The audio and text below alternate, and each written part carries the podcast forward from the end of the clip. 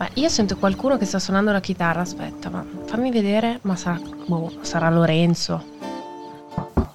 Ah, ma certo, non poteva che essere la tua Lollo. Ciao! Ciao, bene? Come stai? Oh, ma qui è bellissimo, eh. ma guarda che roba. Eh, lo so, ma tu ti sei scelto una stanza niente male, io ho già visto. È Piccolina, bellissimo qua. La finestra grande, Eh sì. luminosa. Eh sì, mi sembrava la più bellina. Sai quelli lì che entrano nei posti, anche quando andavo in gita io, cercavo sempre di arrivare in hotel di con le gite scolastiche e capire qual era la stanza più bellina e andarci subito. Ma tu non sai, è anche l'occhio clinico perché questa finestra si Mm. Che c'ha? trova a est, quindi domani mattina tu vedi pure il sole sorgere. È perché sono un po' romantico Eh. dentro, me lo sentivo, sono arrivato qui. Conosciamo la generazione Y insieme a Benedetta Mazza.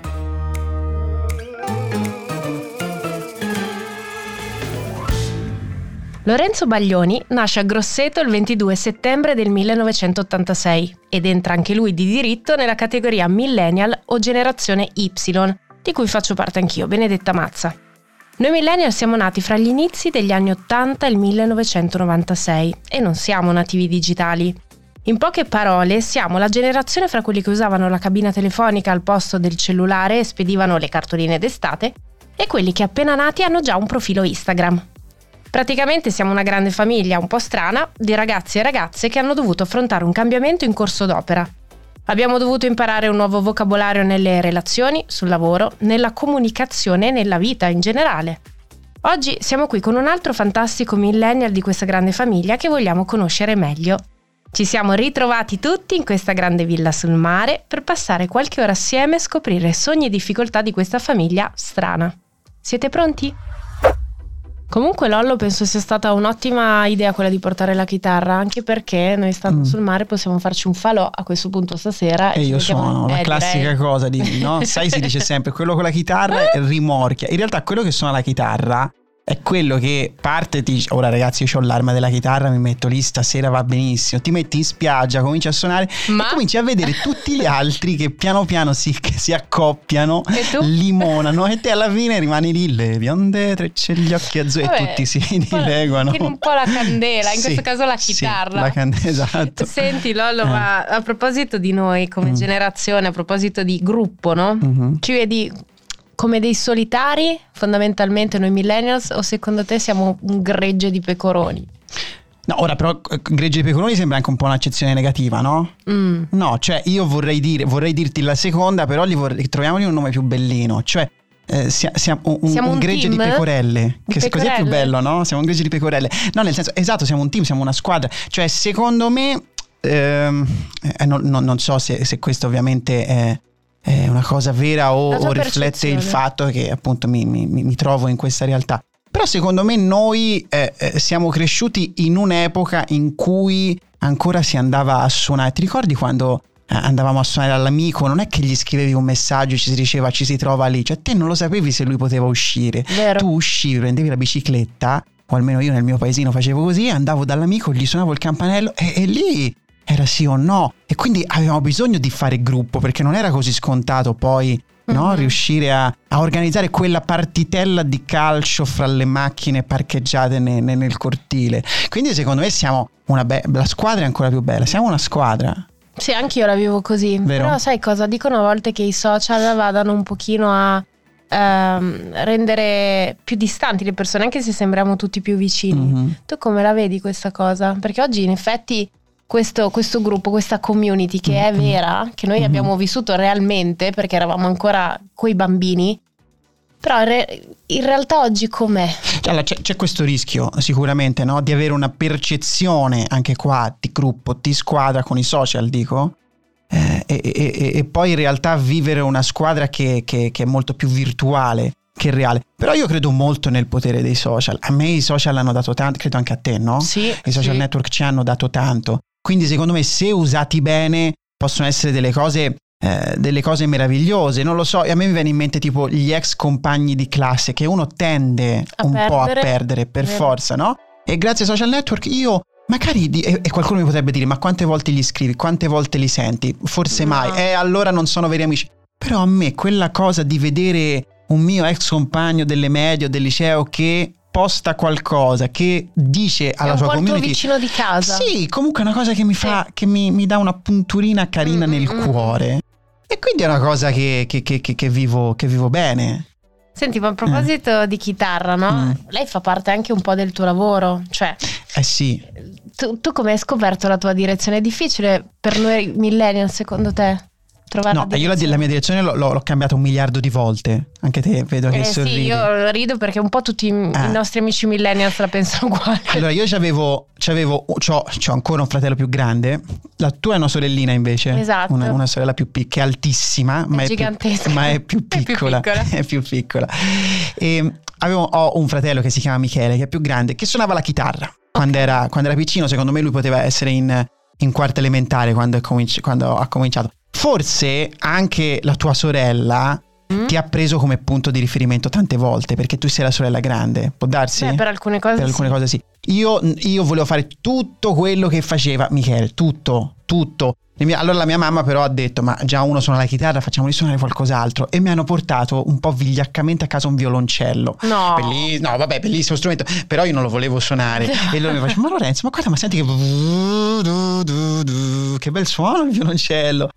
Sì, bellissimo, ma io voglio suonare quello che suona Michele, la chitarra, e quindi mi sono proprio messo a mo' di carro armato e alla fine ho cominciato a suonare la chitarra. Però cam- non è che eh, la, la chitarra e la musica è sempre stata una grande passione, ma rimaneva un po' un so- il sogno della rockstar, c'è sempre Cioè, stato. tu volevi diventare Sì. quello? Tu sei una grande appassionata di musica rock, vero? Sì. Vero? Io volevo diventare una rockstar, cioè tu pubblichi delle cose che mi piacciono, gli A- le Aerosmith ti piacciono, Sì, vero? me piace molto la musica rock. La musica, lo so, lo so. E quindi io guardavo quei concerti in DVD, sognavo, sì, vole- mi immaginavo veramente a suonare. Però mi sembrava una cosa irrealizzabile. Quindi eh, poi ci sono stati dei lavori, ho visto dei lavori che mi sembravano più concreti. Sai che io quando ero alle scuole eh, medie, dico sempre questa cosa sperando che il, il professore eh, che, che Magari cito... ci sta ascoltando. Esatto, no, ma io spero che non ci stia ascoltando. Ah, ok, vabbè. Eh, eh, lui entrava in palestra, apriva la gazzetta dello sport su un banchino nella palestra e diceva a tutti noi: Vai, giocate a calcio, ragazzi. E io guardavo lui e dicevo: Mare, ma quello è il lavoro più bello del mondo. Lui sta tutta l'ora a leggere la gazzetta dello sport mentre noi giochiamo a calcio. Mi sembrava un lavoro meraviglioso. Tant'è che volevo fare il professore di educazione fisica per un sacco di tempo. Ho detto: Io voglio fare quella roba lì. Poi a un certo punto invece la chitarra ha preso il sopravvento, ho detto "F- mi, mi iscrivo al conservatorio, forse voglio fare quello, fino a che questa cosa è, la, la dico anche se a tanti suonerà strana, ho preso un colpo di fulmine per la matematica. La Infatti bene è rimasta paralizzata. Io purtroppo eh, sono Voi un attimo rimasta. Ma in Eh. che senso? Ma per la professoressa? No, no, no, no, no, per- che sia. esatto. Però del resto, però. No, è successa, è successa questa cosa, che io ero in quinta, ero grandicello, quinta liceo scientifico, e prendo una banale influenza e sono costretta a rimanere a casa per qualche giorno.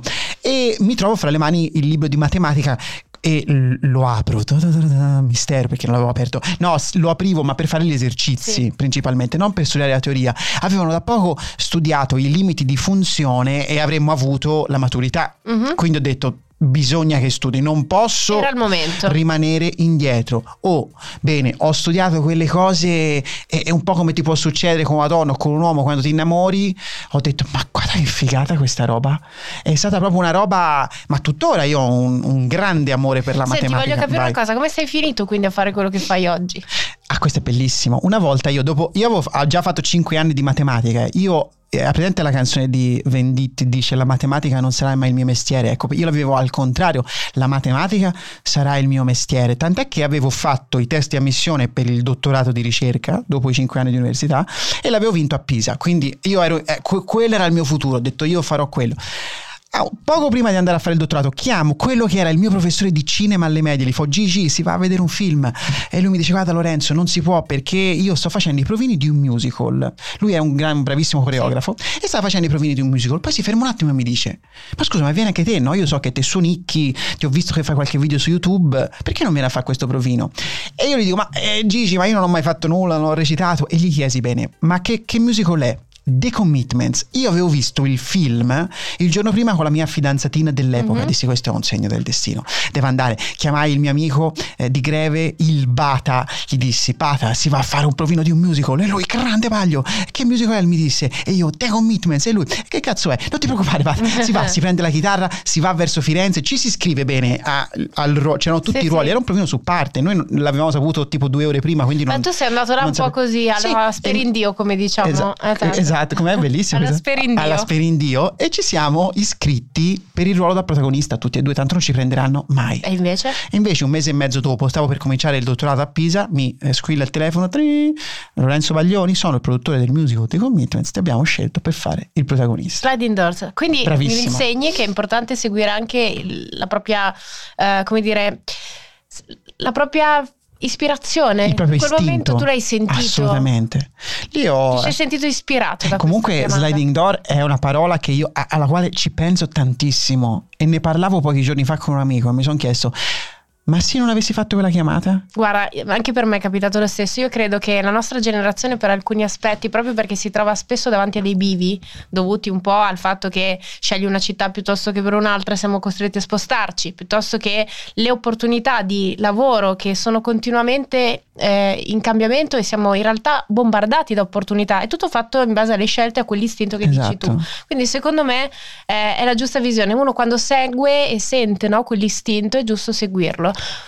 Però tu hai fatto dell'ironia un'altra protagonista che tra Sì. l'altro forse è collegata anche al fatto che vedo un, cos'è, un computer portatile questo?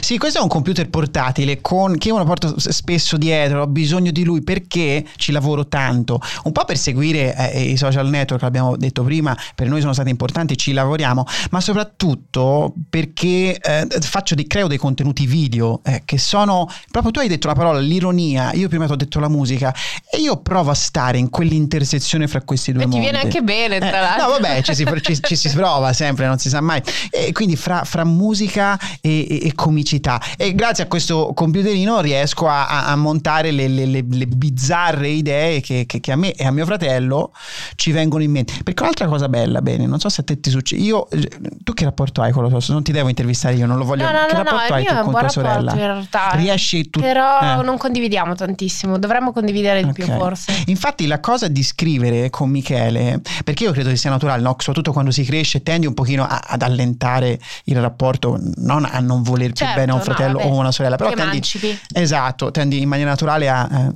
ad allentare quella cosa. Lavorando con Michele, Michele è la, la persona che io sento più volte al telefono, con cui condividiamo le soddisfazioni, alle volte anche le delusioni no? Mhm. di, di- di questo lavoro. Quindi è una cosa che mi porto dietro, di cui sono molto, molto felice, è proprio la collaborazione con, con il fratello. Secondo me le radici sono importanti e il problema della nostra generazione è soprattutto quando le perdiamo, perché inevitabilmente spostandoci da casa rispetto ovviamente ai nostri affetti più sinceri, anche agli amici d'infanzia, no? spesso rischiamo di perdere strada. Però credo che alla fine è tutta una questione di, di volontà, poi lo senti no? Quando ah, devi ritornare a casa in un modo o nell'altro.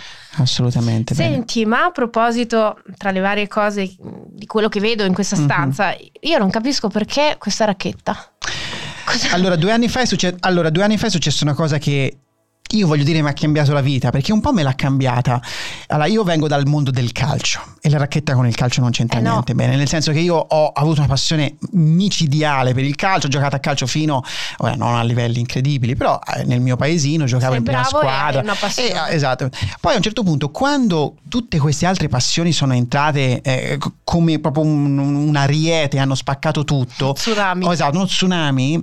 Ho lasciato per forza, non potevo fare tutto e quindi la matematica è stata una cosa che mi ha assorbito tantissime energie. Poi è arrivato lo spettacolo che me ne ha assorbite altrettante. Mhm. Ho lasciato, ma ho lasciato in una maniera un, un po' troppo eh, netta, nel senso che ho smesso di fare tutto quello che apparteneva alla sfera atletico-fisica. Tant'è che due anni fa ho detto Lore, cioè c'hai, avevo 35 anni, no- no- non esiste che tu smetta di fare di punto in bianco tutto. E nel periodo del Covid mi ero messa a seguire tanto il tennis in televisione, mi piaceva da morire ho detto, sai che questa potrebbe essere la chiave per ricominciare a fare qualcosa. O, o per me è stata una svolta perché eh, io ero molto atletico prima e, e, e non lo ero più e ho detto, ma ce la farò a ritornare a, ad avere quel tipo di eh, dinam- dinamicità, mettiamola così. O il tennis mi ha fatto proprio cambiare. Poi è, è una cosa retorica, quando stai bene no? fisicamente, certo. quando sei, eh, stai, stai, stai, meglio tutto. E quindi la racchetta, io se c'è la possibilità di, eh, qui siamo in tanti, ci sarà qualcuno che gioca certo, a tennis, qualcuno che giochi a tennis, a padel? No, no, io però posso imparare. Eh, esatto, esatto. Posso imparare, abbiamo qualche giorno per imparare.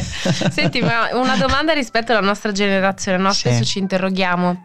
Cioè, tu che cosa ne pensi sinceramente della nostra generazione? Ovviamente noi siamo di parte, ma in modo oggettivo. Allora, io... Eh, con un'onestà intellettuale. Con, con un'onestà intellettuale, penso che, um, che noi abbiamo un ruolo, un ruolo importante nello spettro delle varie generazioni che popolano questo mondo, la, la, quella dopo come si chiama? Gen Z? Gen Z?